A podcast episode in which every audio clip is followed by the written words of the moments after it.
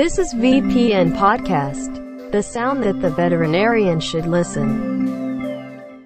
เชื่อว่าคุณหมอหลายท่านนะครับ น่าจะเคยได้ยินข่าวคราวเกี่ยวกับสุนัขที่มีพฤติกรรมความดุร้าย ก้าวร้าว แล้วก็ทำร้ายผู้อื่น โดยเฉพาะในการทำร้ายเด็กๆนะครับ แล้วก็คุณหมอหลายท่านเนี่ยอาจจะเคยเป็นที่ปรึกษาให้กับเจ้าของสุนัขอยู่บ่อยครั้ง เกี่ยวกับพฤติกรรมความดุร้าย ไม่ว่าจะเป็นการกัดเจ้าของ การทำร้ายคนแปลกหน้า หรือว่าการขู่ใส่สุนัขตัวอื่นนะครับ ซึ่งความดุร้ายในสุนัขเนี่ยก็มีที่มาแล้วก็ปัจจัยที่แตกต่างกัน ไม่ว่าจะเป็นในเรื่องของพันธุกรรม การเลี้ยงดู หรือว่าประสบการณ์ในอดีตของสุนัขแต่ละตัวนะครับ เราในฐานะสัตวแพทย์จะสามารถแนะนำอะไรให้กับเจ้าของได้บ้าง VPN Podcast ในวันนี้เราอยู่กับผู้ช่วยศาสตราจารย์สัตวแพทย์หญิง ดร จุธามาศเบญจนิรัตน์ซึ่งหัวข้อที่อาจารย์จะมาเล่าให้พวกเราฟังในวันนี้ ก็คือเรื่อง แนวทางการจัดการความดุร้ายในสุนัขครับ สวัสดีครับ อาจารย์ครับ สวัสดีค่ะ อาจารย์ครับ เมื่อสักครู่เนี้ยที่ผมเกริ่นไปว่าอืมพฤติกรรมความดุร้ายในสุนัขที่มันมากขึ้นนะครับ อาจารย์ปัจจุบันเนี้ยอินซิเดนต์ความดุร้ายในสุนัขเนี่ยมันมากจริง ๆ อย่างที่เราคิดหรือเปล่าครับ ถ้าพูดถึงแบบเคสที่ที่มาหาอาจารย์ก็ว่าก็ค่อนข้างเยอะ เพราะว่า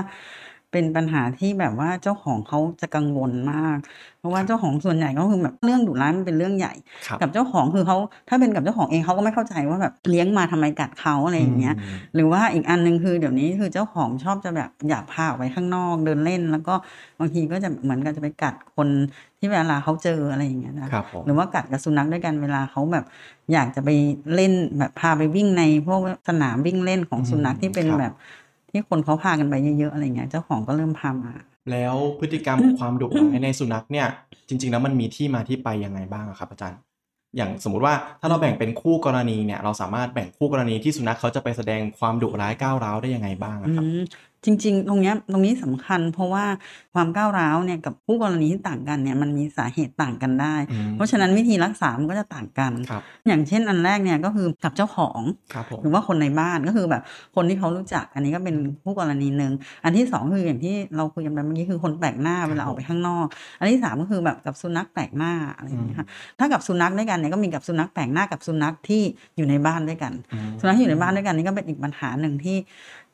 จริง ๆ พูดตามตรงว่าก็แก้ยากเหมือนกันอืมแต่ก็เจ้าของก็จะมามาหาอะไรอย่างเงี้ยครับอืมแล้วในแต่ละคู่กรณีเนี่ย อาจารย์พอจะเล่าคร่าวๆได้ไหมครับ ว่ามีที่มาที่ไปยังไงบ้างอะครับผมอืมโอเคถ้ากับถ้ากับเจ้าของเนี่ย มันมีหลายแบบมากเลยกับเจ้าของเนี่ยก็คืออย่างเช่น อาจจะเป็นการถ้าเป็นในสุนัขเด็กเนี่ยครับก็อาจจะแค่เล่นกันอืมแต่ว่าเล่นแล้วก็เล่นแรงอ่าแบบนี้ก็เขาอาจจะได้ยังไม่รู้ลิมิตตัวเองใช่ค่ะครับอันที่สองก็คือแบบห่วงของก็ได้อ่าถึงแม้ก็จะกับเจ้าของก็ตามครับก็คืออาจจะเป็นนิสัยที่ติดมาตั้งแต่เด็กๆอะไรอย่างเงี้ยค่ะ แล้วก็อาจจะมีความหวาดระแวงเจ้าของอะไรในบางอืมบางครั้งอะไรอย่างเงี้ยค่ะครับเขาก็อาจจะงับได้เหมือนกันอืม คือคือเขาจริง ๆเขากลัวครับผมแต่ว่าแบบบางทีเจ้าของไป approach หรืออะไรก็ตามเนี่ยก็มีแบบอาจจะโดนกัดถ้าเกิดว่าเขาไม่ไว้ใจ ซึ่งเราก็ต้องไปหาดูรายละเอียดว่ามันมันเกิดจากอะไรทำไมเขาถึงเกิดความไม่ไว้ใจหรือว่ากลัว หรือว่าเขาอาจจะเกิดจากความสับสนก็ได้ว่าครับจะยังไงกันแน่คือบางทีเนี่ยเจ้าของอารมณ์แปรปรวน คือบางทีแบบ น้องหมาอยู่เฉยๆน้องแมวอยู่เฉยๆแล้วก็แบบอาจจะหงุดหงิดอะไรสักอย่างอะไรอย่างเงี้ยค่ะ แล้วก็อาจจะไปทำอะไรเขาทีนึงอะไรอย่างเงี้ยเขาอาจจะจำได้คราวหน้ามาคือเขาก็อาจจะแบบ พอเรายื่นมือไปเขาก็อาจจะหวาดระแวงอะไรอย่างงี้ก็ได้ หรือว่าอันที่สำคัญคือแบบบางทีเจ้าของอ่าบางทีเราอาจจะลืมลืมๆก็คือความไม่สบายครับ แบบไม่สบายตัวอืมหลาย ๆ อย่างคือไม่สบายนู่นอย่างเช่น บางตัวเป็นโรคแบบ ข้อเป็นโรคอะไรหรือว่าเจ็บอืมตามตัวรู้สึกอย่างเงี้ยแล้วไปเจ็บมากๆไปจับอะไรอย่างเงี้ยบางทีเจอพวกนี้ต้องระวังในพวกสุนัขอายุเยอะอะไรเงี้ยหรือว่ามีเคสหนึ่งที่อาจารย์เจอคือในสุนัขอายุเยอะบางทีเขาไม่ได้ยินคือเขาแก่แล้วอะหูตาอะไรไม่ค่อยดีอย่างเงี้ยเจ้าของไป approach เลยเนี่ยเขาหันมาตกใจเขาหันมางับอืมคือแบบอันนี้ก็คือแบบเป็นอะไรที่เราอาจจะสังเกตได้คือว่าไม่เคยเป็นมาก่อนครับอยู่ดีมาเป็นตอนแก่อะไรอย่างเงี้ยค่ะอืมแล้วอันเนี้ยคือก็ลองอาจจะลองบอกเจ้าของว่าเออลองเออ อาจารย์บอกให้เรียกก่อนให้อะไรก่อนเออก็โอเคอะไรอย่างเงี้ยคือบางทีมันก็ไม่ได้ไม่ได้มีอะไรมากแต่ต้องดูเหมือนกันอันนี้อย่างเงี้ยอันนี้ก็เป็นตัวอย่างกับเจ้าของอะไรอย่างเงี้ยค่ะ ถ้าเกิดว่ากับคนแปลกหน้าเนี่ยเขาจะมีช่วงตอนเด็กๆ ที่เขาเรียกเป็น socialization period ขครัองบน้องหมา อันนี้ถ้าพูดถึงน้องหมาเนาะครับผมนะคะ แล้วก็คือน้องแมวในส่วนมาก กับคนแปลกหน้าเนี่ยอาจารย์คิดว่าไม่ไม่ค่อยมีแต่ว่า แต่ว่าถ้าหมาเนี่ยคนแปลกหน้านี่มีเยอะ คือถ้าหมาเนี่ยมีช่วง socialization period ของเขาเนี่ยตั้งแต่ประมาณ 3 สัปดาห์จนถึงประมาณ 12 สัปดาห์ช่วงอายุของเขา บางทีถึง 14 สัปดาห์ก็ได้ ช่วงเนี้ยถ้าเกิดว่าเขาได้โซเชียลกับคนกับหลายรูปแบบครับนะคะคือโซเชียลไม่ใช่แค่คนก็คนหลายรูปแบบด้วย เจอเด็กเจอผู้ใหญ่เจออมอะไรต่างๆมากมาย ให้เขาคุ้นเคยอะไรอย่างเงี้ยทั้งผู้หญิงผู้ชายคนแก่อะไรอย่างเงี้ยครับ ถ้าเราเขาเจอตั้งแต่ช่วงนั้นเนี่ยส่วนมากเขาก็จะชินเขาก็จะไม่กลัวหรือไม่ aggressive แต่ว่าถ้าช่วงนั้นเขาไม่เจอ สมมติเราเลี้ยงแต่อยู่ในบ้านอย่างเดียวเจอแต่กับเราอะไรอย่างเงี้ยไม่เคยออกไปเจอคนข้างนอกเลยในช่วงอายุตรงนั้นเนี่ยพอวันหนึ่งออกไปเนี่ยเขาก็กลัวพอกลัวเสร็จพวกนี้คนบางคนเขาก็แบบบางทีเราเห็นน้องหมาเราน่ารัก แล้วคนมา approach อย่างเงี้ยเข้ามาหาเลยอย่างเงี้ยอืมเขาก็จะตกใจตกใจเขาก็จะเห่ามันมันดูเป็น aggressive แต่จริงๆมันมันอาจจะเริ่มมาจากความกลัวก็ได้อืมเพราะว่าไม่รู้จักครับ อะไรอย่างเงี้ยค่ะ อันนี้ก็เป็นสำหรับคนแปลกหน้าครับถ้าเกิดว่ากับสุนัขด้วยกัน อันนี้ก็เกิดจากเหมือนกันในช่วง socialization ครับคือว่าถ้าเกิดว่าเขาได้เจอกับสุนัขหลากหลาย เราพาไปเจอตั้งแต่เด็ก ๆ เนี่ยเขาก็มักจะไม่ค่อยมีปัญหาตรงนี้ แต่ถ้าเขาแบบไม่ค่อยเจอสุนัขตัวอื่นในช่วงอายุตรงนั้นเขาก็อาจจะมีปัญหาได้อืมแล้วก็หรือว่าบางบางทีตอนเด็ก ๆ เนี่ยบางทีแยกมาจากแม่จากพี่น้องเร็วเกินไปครับเขาไม่ได้เรียนรู้อะไรต่างๆ เกี่ยวกับไม่ได้เรียนรู้การเข้าสังคมการเข้าสังคม แล้วก็ครับภาษาร่างกายที่เราได้ยินบ่อยอ่าๆคือ body language ใช่ไหมครับเพราะว่าน้องหมาเนี่ย คือเขาไม่ได้คุยกับเราเขาเวลาเขาคุยกันจริงๆเขาก็คุยภาษาร่างกายด้วยกันนะหมาด้วยกันอย่างเงี้ยครับคุยกับเราจริงๆเขาก็สื่อสารทางภาษาร่างกายเหมือนกัน เพราะว่าเราคุยกันไม่รู้เรื่องอืมนี้อยู่แล้ว เพราะฉะนั้นเนี่ยถ้าเกิดว่าเขาไม่ได้เรียนรู้ตรงเนี้ยตอนเด็กๆอย่างเช่นไม่ได้อยู่กับหมาตัวอื่นครับเขาอาจจะไม่เข้าใจว่าหมาตัวอื่นพยายามจะสื่อสารอะไรอ่าพอไปเจอก็อาจจะแบบว่าโหตัวนั้นก็ได้ทั้งๆที่แบบตัวนั้นอาจจะวิ่งเข้ามาพยายามจะเล่นแต่อันนี้อ่านไม่ไม่เข้าใจการคุยกัน หรือบางทีอยากจะไปเล่นกับเขาแต่ตัวนั้นเขาทำสัญญาณบอกแล้วว่าฉันไม่เล่นด้วย แต่คนนี้ไม่รู้ก็เข้าไปก็อืมอาจจะทะเลาะกันอะไรอย่างเงี้ยครับค่ะผมมันก็มันส่วนมากมันในที่สุดมันก็มาอยู่ในช่วงที่สำคัญคือช่วง socialization period ซึ่งอันเนี้ยอยากให้คุณหมอส่วนใหญ่เนี่ยรู้ตรงนี้แล้วก็จะได้แนะนำเจ้าของครับว่าในช่วงอายุตรงเนี้ยถ้าเราอยากจะให้เขาได้คุ้นเคยกับอะไรก็ทุกคนต้องให้ทำให้ในอยู่ในช่วงนี้ให้ได้อะไรอย่างเงี้ยจ้ะอืมไม่ว่าจะเป็นกับเจ้าของเอง กับคนแปลกหน้าอือฮึหรือว่ากับสุนัขด้วยกันเองเนี่ย ส่วนใหญ่แล้วมันจะมีอารมณ์ที่ซ่อนอยู่ เช่นความกลัวใช่ความหวาดระแวงใช่ใช่ไหมครับตรงเนี้ยเอ่อเราถึงถ้าในหมาที่แบบอ่าดุร้ายเนี่ย เราจะแนะนำเลยว่าห้ามทำโทษอืมเพราะว่ายิ่งอย่าทำให้เขาแบบอาการแย่ลงครับตรงเนี้ยจะเป็นหลักอันใหญ่เลยที่เราจะแนะนำเจ้าของเลยว่าห้ามตีห้ามลงโทษ เพราะว่าส่วนใหญ่เนี่ยมันมาจากหนึ่งคือมันอะถ้าเกิดมาจากความกลัว เราไปตีเขาก็ยิ่งกลัวทีนี้เขาหวาดระแวงเราหนักก็ไปอีกครับผมสองก็คือว่าช่วงที่เขา aggressive เนี่ย เขามักจะไม่ค่อยเรียนรู้อะไรอยู่แล้ว แล้วเราไปตีอย่างเงี้ยบางทีไม่เรียนรู้แล้วก็กลายเป็นเครียดเป็นกลายเป็นหมาที่แบบยิ่งแย่ลง เพราะฉะนั้นก็คืออันสำคัญอันหนึ่งที่คุณหมอควรแนะนำเลยก็คือว่าห้ามตีครับห้ามตีเลยอะไรอย่างเงี้ยครับอืมอันนี้ดีเลยครับอาจารย์งั้นผมอยากจะถามต่อไปเลยครับว่าอืมในการจัดการกับสุนัขที่แสดงพฤติกรรมการดุร้ายเนี่ยครับ เราจะเราจะเริ่มยังไงดีอะครับอาจารย์การจัดการก็คือว่าส่วนมากเนี่ยอ่า ถ้ามีเคสดุร้ายมากับเจ้าของเนี่ยสิ่งสำคัญเลยก็คือว่าถ้าฝรั่งเขาจะเน้นมากเลยคือความปลอดภัยของเจ้าของ เพราะฉะนั้นเนี่ยอันนี้เราก็อาจจะต้องคอยระวังนิดนึงคือขึ้นอยู่ว่ากัดใครกัดอะไรในบ้านอะไรอย่างเงี้ยนะคะครับถ้าเป็นเด็กเป็นอะไรนี่ก็ต้องอาจจะต้องแยกหรืออะไรก็ตามหรือว่า ถ้าจำเป็นแบบสุดๆจริงๆเนี่ยก็คืออาจจะต้องมีการใส่ปลอกปากในช่วงที่ปรับอะไรเงี้ยอืมอันนี้คือเหมือนผมพูดว่าพูดถึงการจัดการภาพรวมก่อนครับเพื่อความปลอดภัยครับอันนี้คือเป็นอันหนึ่งที่อาจอ่าคุณหมอจะต้องแนะนำแต่ว่าเราก็อาจจะต้องแนะนำคือไม่ใช่ว่าให้ใส่ปลอกปากตลอดคือ ก็ต้องมีการคุยแบบ ไม่ใช่ว่าแบบไปกระทบกับตัวหมาด้วยอะไรอย่างเงี้กัยบการใช้ชีวิตใช่เขาใช้คุณชีภาพวิตชีวิตอะไรเขาอย่างเงี้ยค่ะอาจจะเป็นช่วงๆแบบว่าเขากัดเด็กในบ้านอะไรอย่างเงี้ยสมมติอย่างเงี้ยเราก็อาจจะต้องระวังหรือว่าเขากัดแบบที่ยังไม่รู้สาเหตุอะไรอย่างเงี้ยก็อาจจะต้องมีการระวังหรือต้องมีการแยกอะไรอย่างเงี้ยเพื่อที่จะรอแก้ปัญหาก่อนอันนี้คือจัดการภาพรวมครับผมแต่ว่าทีนี้ถ้าเกิดว่ามาดูถึงการปรับพฤติกรรมครับที่ถ้าการปรับพฤติกรรมเนี่ยก็ต้องดูว่า สาเหตุมันคืออะไรอืมสมมุติว่าหวงของอย่างเงี้ยเขาก็เราก็จะมีวิธีว่าโอเค อาจจะแบบว่าหนึ่งคือถ้าสมมติอันตัวอย่างถ้าเป็นห่วงของเนี่ย เราก็ต้องดูว่าห่วงอะไรอืมเราจะต้องพยายามลดพฤติกรรมตรงนั้นไปเลย โดยหนึ่งก็คือว่าไอ้ของที่ห่วงเนี่ยเราต้องเก็บอืมไม่ให้สมมุติของเล่นชิ้นเนี้ยคือห่วงเราก็ต้องเก็บอะไรอย่างเงี้ยค่ะถ้าห่วงอาหารแบบในจานอะไรอย่างเงี้ย พอเขากินข้าวอยู่เนี่ย อาจจะมีการแบบเจ้าของอาจจะ ดูเหมือนกันถึงความปลอดภัย ถ้าตัวอย่างเช่น ถ้าเดินผ่านเนี้ยอาจจะมีการโยนขนมเข้าไปในจาน ให้เขารู้สึกว่าโอเคคนเดินผ่านก็ได้ขนมอะไรอย่างเงี้ยอืมคือมันก็จะมีมาวิธีให้นะไม่ได้แบบมาแยนี้กใช่อะไรอย่างเงี้ยค่ะมันมันต้องแล้วแต่ถ้าจะปรับครับพฤติกรรมอะไรอย่างงี้นะคะอืมอะสมมุติว่าทำไมถึงกัดเด็กก็ต้องมาดู อาจจะไม่เคยเจอเด็กตอนเด็กๆหรือที่อย่างบอกช่วงโซเชียลไลฟ์ก็ได้ หรือว่าเด็กอาจจะเล่นแรงสักครั้งหนึ่งเราอาจจะไม่รู้คือเด็กเนี่ย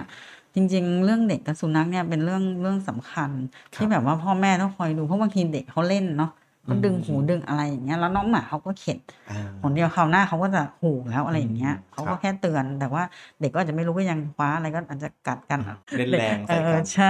แล้วก็แบบน้องหมาก็จะกัดเด็กน้อยอะไรอย่างเงี้ยครัค่ะบก็คือถ้าเป็นแบบนั้นจริงๆเราก็ต้องมาเทรนใหม่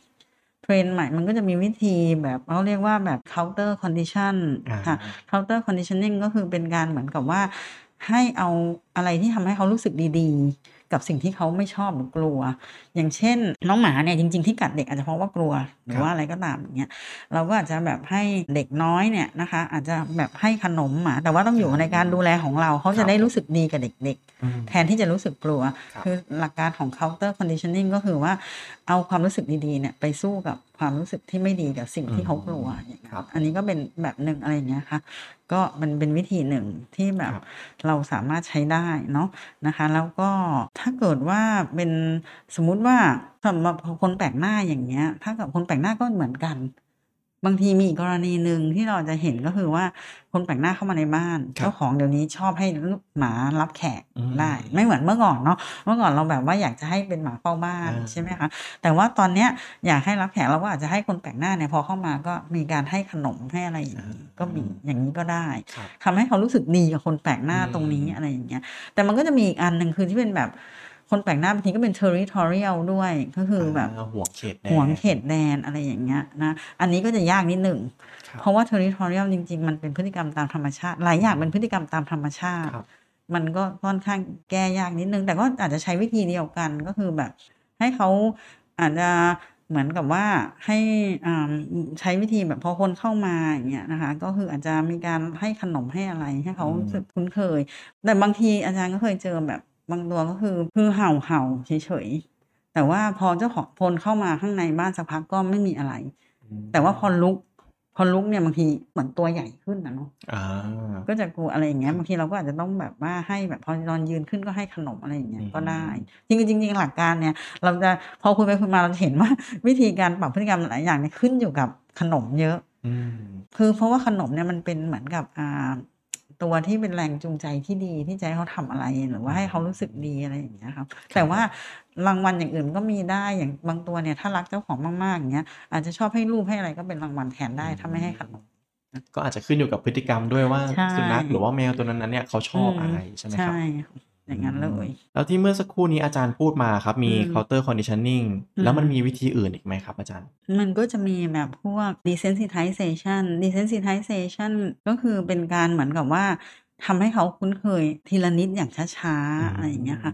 อย่างอย่างเหมือนกันอย่างเช่นอะสมมุติว่าคนแปลกหน้าอย่างเงี้ย เมื่อกี้ถ้าเกิดว่าเราทำ counter condition คือแบบพอคนแปลกหน้าเข้ามาแล้วให้ขนมเลย แล้วเขาแบบโอเค อันนั้นก็ไม่มีปัญหาครับแต่ว่าถ้าเกิดว่าแบบพ อเข้ามาในบ้านเลยเขาไม่กินขนมเลยเขาแบบสติแตกอย่างเดียวแบบอ่าอันนี้ก็มีเหมือนกันเห่าอย่างเดียวเราอาจจะต้องทำแบบเหมือน desensitization ไปก่อนก็ได้ก็คือว่าอาจจะต้องอยู่ระยะไกลๆที่ไม่เห่า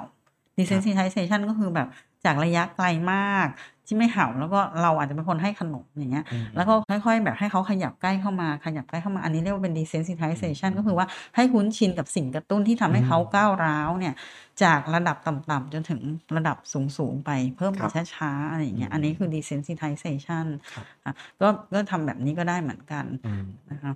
แล้วก็ response substitution อันนี้ก็เป็นอีกอันหนึ่งแบบ คืออย่างสมมุติว่า response substitution ก็คือมันค่อนข้างจะตรงตัว response ก็คือการตอบสนองต่อสิ่งกระตุ้นเนาะครับ substitution ก็คือว่าตอบสนองให้แบบใช้อะไรไปแทน ไม่ให้เขาทำพฤติกรรมที่มัน aggressive แต่ให้ไปทำอย่างอื่นแทนอืมบางทีเราก็แนะนำแบบสมมติว่าบางทีวิ่งไปเห่าคนหน้าบ้านอะไรอย่างเงี้ยบางทีเราก็สอนว่าให้วิ่งไปหลังบ้านนะคะไปอยู่ในกรงแล้วเราอาจจะมีขนมมีอะไรให้อย่างเงี้ยก็ทำให้เขาแบบโอเค แทนที่จะวิ่งไปเห่าคนหน้าบ้านก็ไปหลังบ้านแทนอืมอย่างนี้ครับ ก็ได้ผมอย่างเงี้ยค่ะแล้วนอกจากการปรับพฤติกรรมกับตัวสุนัขแล้วอะครับ อาจารย์สิ่งแวดล้อมตรงนี้มีผลไหมครับ สิ่งแวดล้อมก็คือบางมีมีบางอันที่สำคัญเหมือนกัน เราต้องดูเหมือนกันมีอีกอันหนึ่งที่เขาเรียกว่าเป็นความก้าวร้าวแบบที่ว่าถ้าเป็นภาษาอังกฤษเนี่ยเขาเรียกว่า redirected aggression อย่างเช่นแบบน้องหมาเนี่ยนะคะอยู่ที่หน้าบ้านกัน สมมุติเราเลี้ยงหลายตัวครับแล้วก็มีแบบคนวิ่งมาที่หน้าบ้านผ่านไปอืมหรือมายืนอยู่หน้าบ้าน เสร็จแล้วน้องหมาเนี่ยคือเขาก็อาจจะหวงที่ด้วยอืมเนาะเขาก็จะเห่าเหมือนหมาเฝ้าบ้านก็เห่าคนแปลกหน้าอะไรอย่างเงี้ยใช่ไหมคะแต่ว่าเขาออกไปกัดไม่ได้เขาก็จะมีหันมากัดกันเอง อันนี้มันก็เป็นจุดเริ่มต้นของเรียกว่า redirected aggression คือแทนที่จะไปกัดคนนู้นกัดไม่ได้ก็มากัดกันเองอันนี้ก็เจอนะคะ แล้วก็อันนี้บางทีก็กัดเราเองก็ได้ถ้าเรายืนอยู่ตรงนั้น คือเหมือนกับว่ากัดคนนู้นไม่ได้ก็หงุดหงิดก็มากัดคนข้างๆอะไรอย่างเงี้ยนะอันนี้เจอได้หรือบางทีที่เราเจอแบบว่าเวลาน้องหมาทะเลาะกันกัดกันแล้วเราไปห้ามแล้วหันมากัดเรา คือจริงเขาไม่ได้อยากจะกัดเราแต่ว่า เขากัดตัวตัวนั้นไม่ได้เขาก็เลยหันมากัดเรา อันนี้คือการควบคุมสิ่งแวดล้อมก็คือว่าเราต้องควบคุมโอกาสที่ให้เจอ พวกนี้อาจจะต้องคอยระวังนิดนึง อย่างเช่น ถ้ามีคนมาหน้าบ้านเนี่ยบางทีเราอาจจะต้องคุมแบบไม่ให้แบบไปเห่ากันอยู่หน้าบ้านแล้วเดี๋ยวกัดกันทะเลาะกันอะไรเงี้ยอันนี้เป็นก็เรียกว่าเป็นควบคุมสิ่งแวดล้อมอะไรอย่างเงี้ยค่ะอันนี้ก็เป็นวิธีป้องกันอย่างหนึ่ง ส่วนมากสภาพแวดล้อมเนี่ยคือเป็นการเหมือนกับป้องกันมากกว่าค่ะ แต่โดยรวมแล้วเนี่ยคือยังไงสภาพแวดล้อมก็มีผลกับพฤติกรรมของน้องหมามีมีหลายอย่างกันใช่ค่ะบางทีเวลาเราทำเนี่ยเวลาแก้มันต้องหลายอย่างเหมือนกันนอกจากจะปรับแล้วจะต้องปรับสภาพแวดล้อมด้วยอะไรหรือว่าแบบบางคนเนี่ยอยาก พาจูงเดินมาก แล้วก็แบบออกไปแล้วเขาก็เห่าอะไรอย่างเงี้ย แล้วเราก็พาออกไปแล้วเขาเห่าตลอดมันก็จะกลายเป็นพฤติกรรมที่ทำซ้ำๆก็จะชินแบบนี้ คือเราอาจจะพาออกได้แต่ว่าเราต้องเลือกเส้นทาง สมมติเราพาออกไปเดิน เราอาจจะต้องเลือกเส้นทางที่มันค่อนข้างสงบหน่อย ที่จะเจอหมาตัวอื่นนะคือให้เจอไม่ใช่ว่าไม่ให้เจอแต่ว่าให้เจอจากระยะไกลๆอย่างเงี้ย อันนี้ก็เป็นแบบปนไปกับการ desensitization ด้วย คือมาให้เจอจากระยะไกลๆคือไม่ใช่ว่าน้องหมาเนี่ยแบบกลัวแล้วเราก็เข้าด็อกพาร์คไปเลยแบบหมาเต็มไปหมด แล้วก็อาจจะยิ่งอาการหนักอะไรเงี้ยนี่ก็เป็นการควบคุมสภาพแวดล้อมคือในสภาพแบบนั้นเราอาจจะเขายังไม่พร้อมตรงนั้น เราอาจจะไปเลือก dog park ที่คนน้อยๆหรือว่าอาจจะเดินแบบแถวบ้านก่อน แล้วอาจจะมีหมาระยะไกลๆที่แบบพอเห็นกันเราสามารถ desensitize ไปด้วยได้อะไรเงี้ยแล้วก็ควบคุมสภาพแวดล้อมด้วย เพราะเกิดว่าเราแบบมาถึงเราอุ้ย พุ่งเอาไป dog park เลยหมาเต็มไปหมดอย่างเงี้ย มันมันคุมไม่ได้ อย่างนั้นเราก็ต้องอาจจะต้องคอยปรับแบบนี้มันดังนั้น key หลักคือค่อยๆใช่ค่อยๆเขาคุ้นชินไปเรื่อยๆ ใช่ อันนี้แล้วก็แบบเวลาเวลาเห็นหมาตัวอื่นเนี่ย เราก็ให้รางวัลไปด้วยก็มันก็จะไปปนกับ counter condition อีก คือจริง ๆ มันบางทีมันใช้หลายอย่างรวมกันได้ ใช่ใช่ใช้หลายอย่างรวมกัน แล้วถ้าสุดท้ายแล้วเราปรับพฤติกรรมตรงนั้นแล้วครับ แล้วมันอาจจะยังไม่ได้ผลหรือว่าเราจะต้องใช้ยาเข้ามาช่วยในการปรับพฤติกรรมตรงนี้ครับ มีตัวยาตัวไหนที่สามารถช่วยได้บ้างครับอาจารย์ คือยาเนี่ยปกติอาจารย์จะไม่ได้จ่ายทันทีอาจารย์จะดูเป็นเคสไปคือส่วนมากถ้าให้ยาเนี่ยยาพวกนี้มันเป็นลดความกังวลความหวาดกลัว เพราะฉะนั้นเราก็ต้องดูสาเหตุก่อนว่า มันมาจากเพราะอะไร ถ้าเกิดว่าความก้าวร้าวของเขามาจากความกลัว กลัวจนไม่สามารถที่จะแบบปรับพฤติกรรมได้ เราจะให้ยาอะไรอย่างเงี้ยค่ะ แต่ว่าถ้าเกิดว่าแบบเขาไม่ได้กลัว แต่ว่าคล้ายๆห่วงที่ห่วงอะไรเฉยๆอย่างเงี้ย อันนี้มันเราก็มักจะไม่ค่อยให้ยา หรือว่าการเล่นที่เมื่อกี้พูดตอนแรกเงี้ย เป็นลูกหมาเนี่ยเล่นแล้วเล่นแรงอะไรอย่างเงี้ย เราก็อาจจะต้องสอนแบบว่าเออถ้าเล่นแรงแล้วไม่เล่นด้วย อันนี้ก็คือเป็นการฝึกอีกแบบหนึ่งที่เราเรียกว่าเป็น operant conditioning ก็มีอีกแบบหนึ่ง ใน operant conditioning เนี่ยมันจะแบ่งเป็นสีย่อยอะไรอย่างเงี้ย แต่ว่าที่เรารู้จักกันก็คือเป็น positive reinforcement positive reinforcement ก็คือว่าถ้าเกิดน้องหมาทำอะไรดี เราให้รางวัล เพื่อทำให้พฤติกรรมนั้นเพิ่มขึ้น อีกอันหนึ่งที่แบบว่าเราไม่แนะนำให้ทำก็คือ positive punishment คนมักจะทำกันคือทำอะไรไม่ดีแล้วเราก็ตีอะไรอย่างเงี้ยแล้วมันก็จะมี negative punishment อย่างเงี้ยก็คือว่าหมายความว่ายังไง คือจริง ๆคำว่าอันนี้อธิบายน่าจะยาว แต่ว่าคือเวลาเราพูดคำว่า punishment กับ reinforcement เนี่ยนะถ้า punishment เนี่ยหมายความว่าเราทำไปแล้วน้องหมาจะไม่ทำอีก ถ้าเราอยากให้พฤติกรรมอะไรลดลงก็คือใช้คำว่า punishment แต่ถ้า reinforcement เนี่ยหมายความว่าเราทำไปแล้วเนี่ย แล้วน้องหมาเขาจะทำพฤติกรรมนั้นเพิ่มอีก แต่คำว่า negative กับ positive ที่อยู่ข้างหน้าของคำเนี้ยคำว่า negative เนี่ยแปลว่าเอาอะไรออกไปจากเหตุการณ์ตรงนั้นนะคะ หรือว่าถ้าเป็นโพสิทีฟเพราะว่าโพสิทีฟไม่ไม่ใช่โพสิทีฟตรงนี้ไม่ใช่แปลว่าดี แต่ว่าโพสิทีฟตรงนี้แปลว่าเติมเข้าไป อย่างเช่นเราใช้ว่า positive reinforcement หมายความว่าสมมุติว่าน้องหมาเขานั่งเราอยากให้เขานั่งอีกเป็นพฤติกรรมที่เราให้ทำให้ทำซ้ำๆใช่ไหมคะเพราะฉะนั้นเราใช้คำว่า reinforcement อยู่ข้างหลัง แต่เราจะทำยังไงให้เขานั่ง ก็คือพอเขานั่งแล้วเราให้ขนม การที่เราให้เข้าไปเนี่ยก็คือคำว่า positive ก็คือเติมเข้าไปอะไรอย่างเงี้ยคำว่า positive ตรงนี้ไม่ใช่แปลว่า ดีครับอะไรจะอเป็นย่างการเงี้ยใส่เข้าไป ใส่เข้าไปถูกต้องครับแล้วหันมาทำพฤติกรรมนั้นเพิ่ม แต่ว่าถ้าเกิดว่าเขาสมมติอันนี้ไม่ได้ให้อยากให้ทำสมมติว่าเขาเห่าแล้วเราไม่อยากให้เห่าแล้วสมมติเราตีาอันนี้เรียกว่า positive punishment าคือว่าก็ใส่การทำโทษเข้าไป ใส่การทำโทษเข้าไป เพื่อที่จะให้หยุดพฤติกรรมนั้นอืมก็คือคำว่า punishment ก็คือเป็นการทำให้หยุดการเห่าอะไรอย่างเงี้ยแต่ว่าไม่ไม่แนะนำคือถ้าพูดถึงการลงโทษก็ต้องมาคุยกันอีกทีหนึ่งว่า เออทำไมเดี๋ยวเดี๋ยวน่าจะพูดให้ฟังนิดหนึ่งว่า เราจะได้อธิบายเจ้าของได้ว่าทำไมเราถึงไม่อยากให้ลงโทษนะครัคะบแต่ว่ามันแต่ว่าที่เมื่อกี้บอกว่าอย่างเช่นน้องหมาเล่นแรงเนี่ย เราจะใช้เวลาเล่นแรง เราไม่อยากให้เขาเล่นแรงใช่ไหมเพราะฉะนั้นเราต้องใช้ punishment ใช่ไหมเพราะไม่อยากให้กัดแรงอ่าครับใช้คำว่า punishment แต่ทีเนี้ยคำข้างหน้า เราเราจะทำยังไงที่ทำให้เขารู้ว่าเขาห้ามทำเพราะฉะนั้นพอเขากัดเนี่ย เราก็ห้ามไปเล่นด้วย ห้ามไปอะไรด้วย เพราะฉะนั้นเราก็ใช้คำว่า negative punishment อืมก็คือดึงเอาความสนใจการเล่นด้วยออกมา เขาก็จะเรียนรู้ว่าอันเนี้ยคือไม่ควรอะไรอย่างนี้จ้ะอันนี้ก็ประมาณอย่งเช่นสติว่าน้องหมากำลังแบบแงบมืองับเออมือเราใช่เราก็หยิบเอามือออกทันทีเอามือออกแล้วก็เดินหนีไปเลยอ่าเขาก็จะรู้ว่าโอเคตรงเนี้ยเขาไม่เขาเขารู้แล้วล่ะมันเป็นการลงโทษแบบหนึ่งแต่ว่าเป็นการลงโทษโดยที่ว่าเราไม่ไม่ให้ความสนใจใส่ใจ เพราะถ้าเกิดว่าสมมติบางคนคือแบบ สมมติว่าเขางับมือ แล้วเราก็แบบไปเล่นด้วยเออแบบหรือว่าเราไปแบบพยายามเอามือตีตีปัดปัดอ่าอะไรอย่างเงี้ยอ่าแต่น้องหมาเขาเข้าใจว่าเขาอาจจะเข้าใจว่าอันนี้คือเล่นเขาก็ยิ่งเล่นมากขึ้นอะไรเงี้ยแต่ถ้าเราเดินออกไปเลยเขาจะรู้เฮ้ยมันมันแบบไม่ไม่ไม่ได้แล้วคือแบบไม่มีใครเล่นด้วยถ้าเล่นคแบรับบนี้อะไร ซึ่งตรงเนี้ยมันก็จะเรามักจะเจอเจ้าของก็บอกว่าทำไมเขาตีไม่ได้อืมเขาตีได้ไหมอะไรอย่างเงี้ย การตีเนี่ยมันมีหลัก หลักของมันอยู่ ก็คือว่าถ้าเราจะตีเนี่ยมันเราต้องทำให้ครบข้อพวกนี้ได้ ข้อหนึ่งก็คือว่าต้องต้องลงโทษหรือว่าตีทันทีทำทันทีอะไรอย่างเงี้ยอืมซึ่งโดยทั่วไปเรามักจะทำไม่ทันอ่าใช่ครับแล้วบางทีเขาแบบบางทีเขาแนะนำว่าคือต้องพายคำว่าทันทีมันก็แต่ละคนมันหลากหลายแตกต่างกันใช่ไหมอืมก็คือเขาบอกให้พาย 0.5 วินาทีอย่างเงี้ยอือืมม ซึ่งเพื่อเจ้าของเนี่ยมันเร็วมากมันเร็วมากก็คือมต้องแบบเรียกว่าตอนนั้นเลยอะไรอครับย่างเงี้ยอันเนี้ยคือหนึ่งทำได้ไหม ถ้าทำไม่ได้เนี่ยการลงโทษเรามันก็จะไม่ค่อยได้ผลอ่าสองเขาจะก็ไม่คือรู้แล้วใช่เขาจะไม่รู้ เราเคยเห็นหลาย ๆ ทีเจ้าของหลายท่านก็คือแบบพอกลับมาบ้านสมมติว่าน้องหมาทำอะไรผิดหรืออะไรอย่างเงี้ยเขาก็จะลากไปอ่าอย่างฉี่แล้วก็ลากไปดมแล้วก็ตีอย่างเงี้ยอืมอันเนี้ยมันคือไม่ได้ทันทีใช่ไหมคะอืมแล้วทำให้น้องหมากลายเป็นโรคหวาดระแวงได้ด้วย คือน้องหมาเนี่ยเขาฉี่เสร็จไปตั้งแต่ไม่รู้ว่าเที่ยงหรืออะไรก็ตามแต่เรากลับมาเย็น เสร็จแล้วเราก็มาถึงเราก็ลากเขาเราเห็นเราก็ลากเขาไปตีแต่ว่าสำหรับเขาตอนนั้นอะ คือเขาก็มารอเราหน้าบ้านอืมเขาไม่ได้ทำอะไรผิดอืมเสร็จแล้วอยู่ดีเขาก็งงว่าแค่เขามารอเราหน้าบ้านเนี่ย แล้วก็ดีใจแต่ว่าเราลากเขาไปตีคือ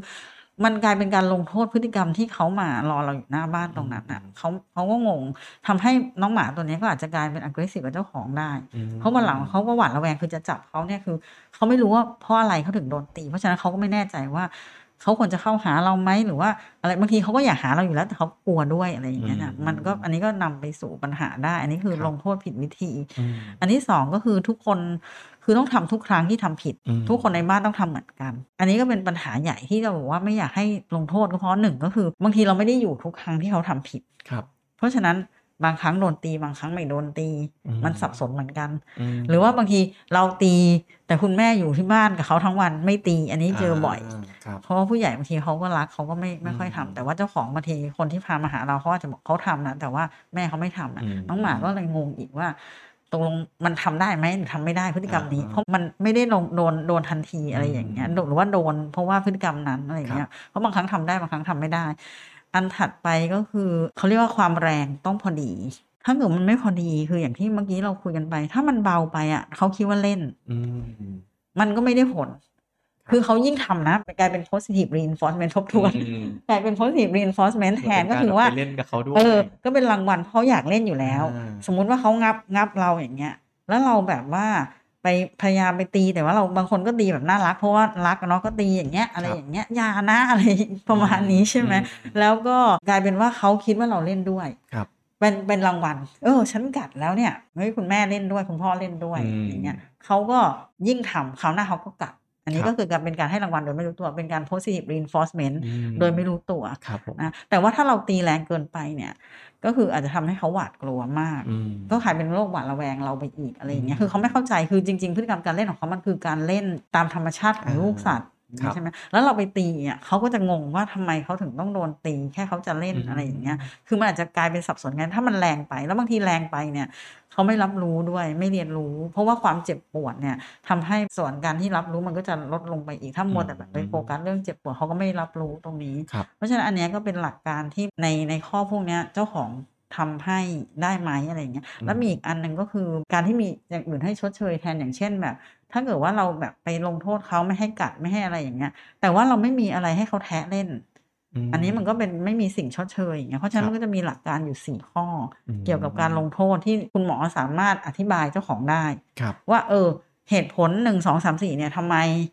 หมอถึงแนะนำว่าห้ามลงโทษ ก็คือว่าบอกเจ้าของว่า เออถ้าจะลงโทษเนี่ยทำได้ไหมสี่ข้อเนี้ย ถ้าทำไม่ได้ครบมันมันไม่ได้ผลแล้วจะทำให้น้องสุนัขเนี่ยมีปัญหาพฤติกรรมตามมามากมายอะไรอย่างอืนี้มก็คือแบบอยากให้คุณหมอแนะนำตรงนี้กับเจ้าของไป อันนี้เป็นสำคัญคือแบบเวลามีปัญหาเกี่ยวกับ aggressive เนี่ย อันแรกเลยคือเราแนะนำก่อนเลยว่าไม่ควร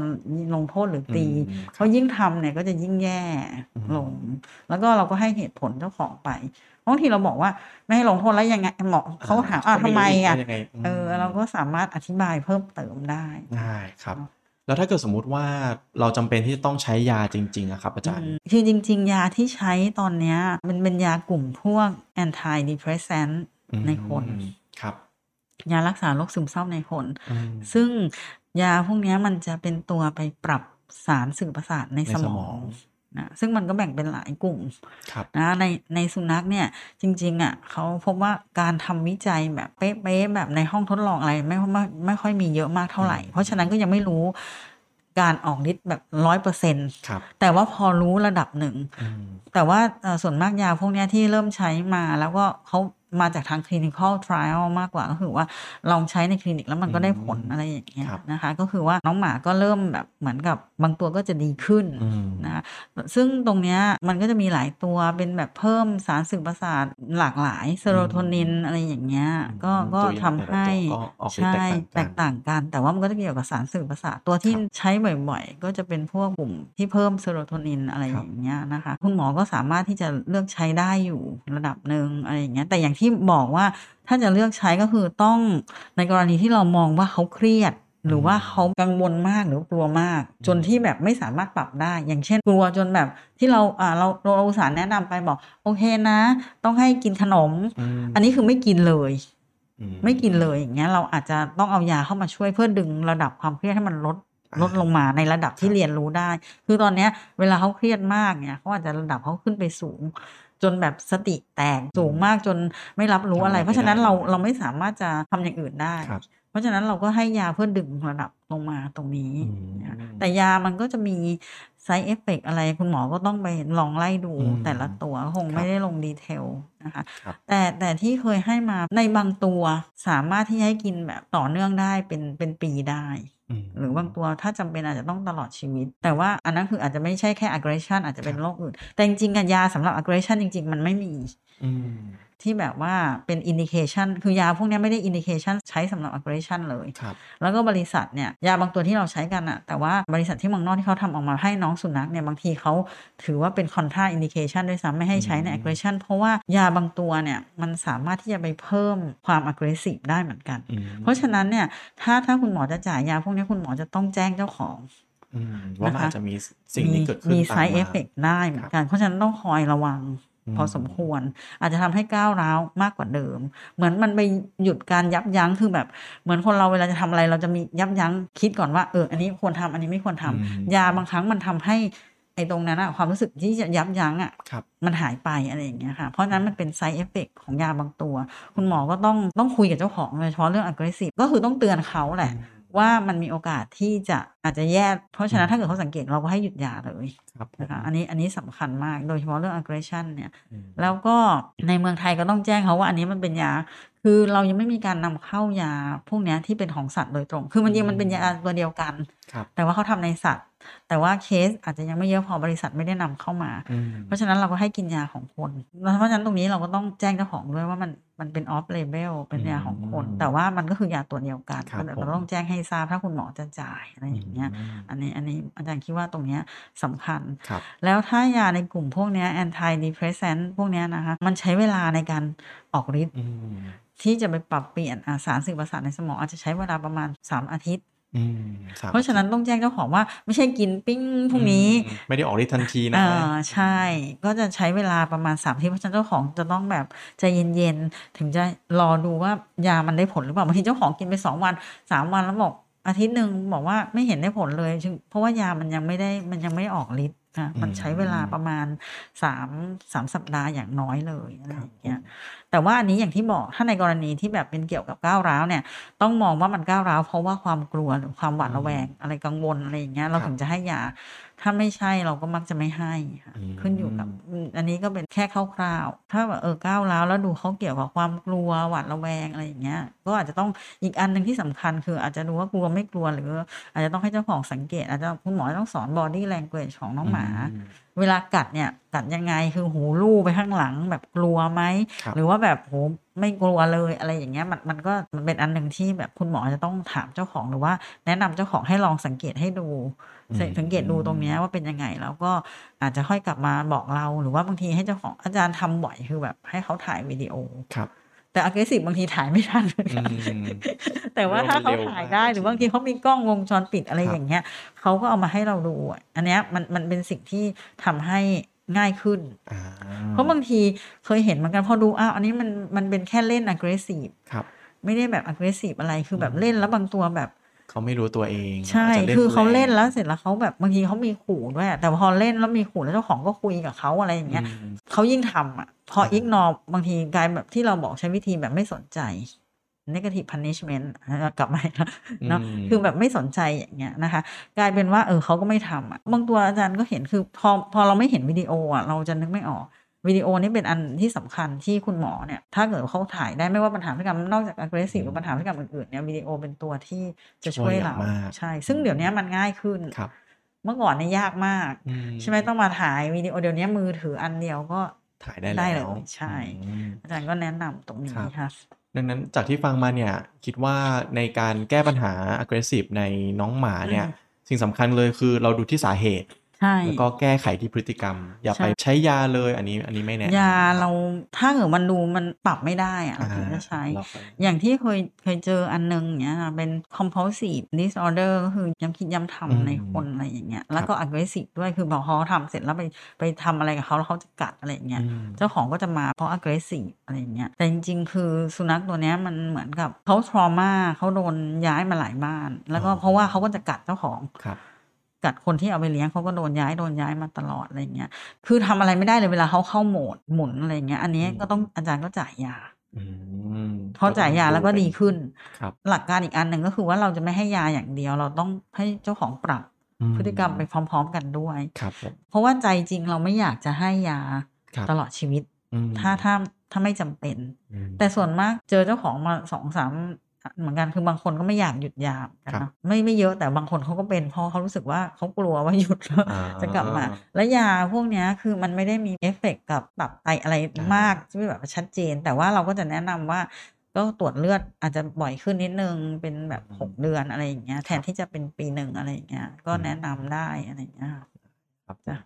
อาจารย์ครับจากที่ฟังมาเนี่ยอาจารย์พอจะมีเคสที่รู้สึกว่าน่าสนใจที่อยากจะยกเป็นตัวอย่างให้กับคุณหมอไหมครับ ว่าเราจะสามารถช่วยปรับพฤติกรรมการก้าวร้าวในน้องหมาได้ยังไงบ้างอะครับอย่างอันที่พูดไปเมื่อกี้เนาะอืมมีเคสหนึ่งคล้ายๆกันคือแบบเหมือนชอบกระโดดกัดมือ เจ้าของก็มาบอกว่าโหแบบทำไมแบบชอบกัดมือเจ้าของดุอะไรอย่างเงี้ยมแต่จริงๆพออย่างที่บอกไปดูวิดีโอแล้วอะเขาเล่นอืมเขาเล่นแต่แล้วอีกอย่างคือพอพอกัดเสร็จเนี่ยเจ้าของก็จะแบบเอามือไปผลักอ่า คือทุกคนก็จะทำอย่างเงี้ยใช่นะคะไปผลักแล้วก็ไปคุยไปพูดไปไปบ่นไปอะไรเงี้ยอืมทำทำไมอะไรอย่างเงี้ยอ่าอันนี้คือเป็นเจ้าบูลด็อกน้อยบูลด็อกอืมตัวเล็กๆคือเขาก็จะกระโดดกระโดดกระโดดอ่าแล้วก็งับมืออะไรครับอย่างเงี้ยแต่พอเราแค่อันนี้คือตัวนี้ก็ไม่ได้ให้ยา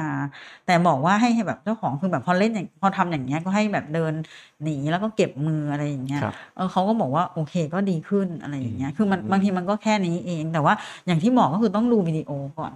ถ้าไม่เห็นวิดีโอเนี่ย บางทีเรานึกภาพไม่ออกอยู่ดีทำไมกัดอะไรอย่างเงี้ยแต่อันนี้คือเขาแค่กระโดดกระโดด แล้วบางทีเขาก็มีเสียงขู่อะไรมาด้วยอะไรอย่างเงี้ยนะก็อืมก็จะเป็นแบบคล้ายๆประมาณนี้ ซึ่งอันนี้ก็แค่แต่อย่างที่บอกต้องมีวิดีโอเนาะอืมงั้นมองไม่เห็นอะไรอย่างเงี้ยค่ะ อันนี้ก็เป็นเคสหนึ่งอาจารย์ครับ สุดท้ายนี้ครับ อยากอืมให้อาจารย์ช่วยสรุปสาระสำคัญ สิ่งที่สัตวแพทย์ควรจะรู้ในการจัดการความดุร้ายในสุนัขครับ อันแรกเลยก็คือที่สำคัญที่สุดก็คือว่า อยากให้แนะนำเรื่องห้ามตี ห้ามทำร้ายร่างกายแบบตีอะไรอย่างเงี้ยอันนี้อันนี้เป็นอันที่สำคัญ อันที่สองก็คือเรื่องเกี่ยวกับการ socialization period ที่คุณหมอควรแนะนำเจ้าของเวลาเราได้เวลาเจ้าของเขาพาลูกหมามาฉีดวัคซีนเข็มแรกเนี่ยมันเป็นช่วงที่เราแนะนำได้ใช่ไหมคะว่าช่วงเนี้ยนะ อายุเท่านี้นะ ถ้าเกิดว่าอยากให้เข้าสู่สุนัขตัวอื่นได้เนี่ยก็จะต้องพาไปเจอบ้าง แต่ว่าอย่างน้อยก็ต้องได้เข็มแรกก่อนเนาะ วัคซีนก่อนที่จะออกไปด็อกพาร์คหรืออะไรอืมอย่างเงี้ยนะคะ หรือว่าอาจจะพาแบบเพื่อนสุนัขด้วยกันมาเจอกันบ้างอะไรอย่างเงี้ยนะคะ กับเจ้าของกับคนแปลกหน้าอย่างเงี้ยพาเพื่อนมาเที่ยวบ้านหรือพาออกไปได้เจออะไรอย่างเงี้ยช่วงโซเชียลตรงเนี้ยสำคัญครับอันนี้เป็นเป็นอันหนึ่งที่ที่อยากจะให้รู้เนาะแล้วก็การแก้ปัญหาเนี่ยก็คือต้องต้องหาสาเหตุให้ได้ก่อนก่อนที่จะแก้ ซึ่งอาจจะต้องใช้เวลาพูดคุยกับเจ้าของอืม นะคะแล้วก็วิดีโอเนี่ยอาจารย์คิดว่าเป็นสิ่งสำคัญที่คุณหมอสามารถขอขอมาจากเจ้าของได้ครับทำให้คุณหมอสามารถจะวินิจฉัยได้ง่ายขึ้นอะไรอย่างเงี้ยนะคะว่าว่าเพราะอะไรแล้วก็เรื่องการลงโทษก็อย่างที่บอกไป เมื่อกี้ที่พูดตอนแรกแบบอยากให้คุณหมอเน้นย้ำว่าโอเคบอกให้เขาไม่ลงโทษ เพราะฉะนั้นมี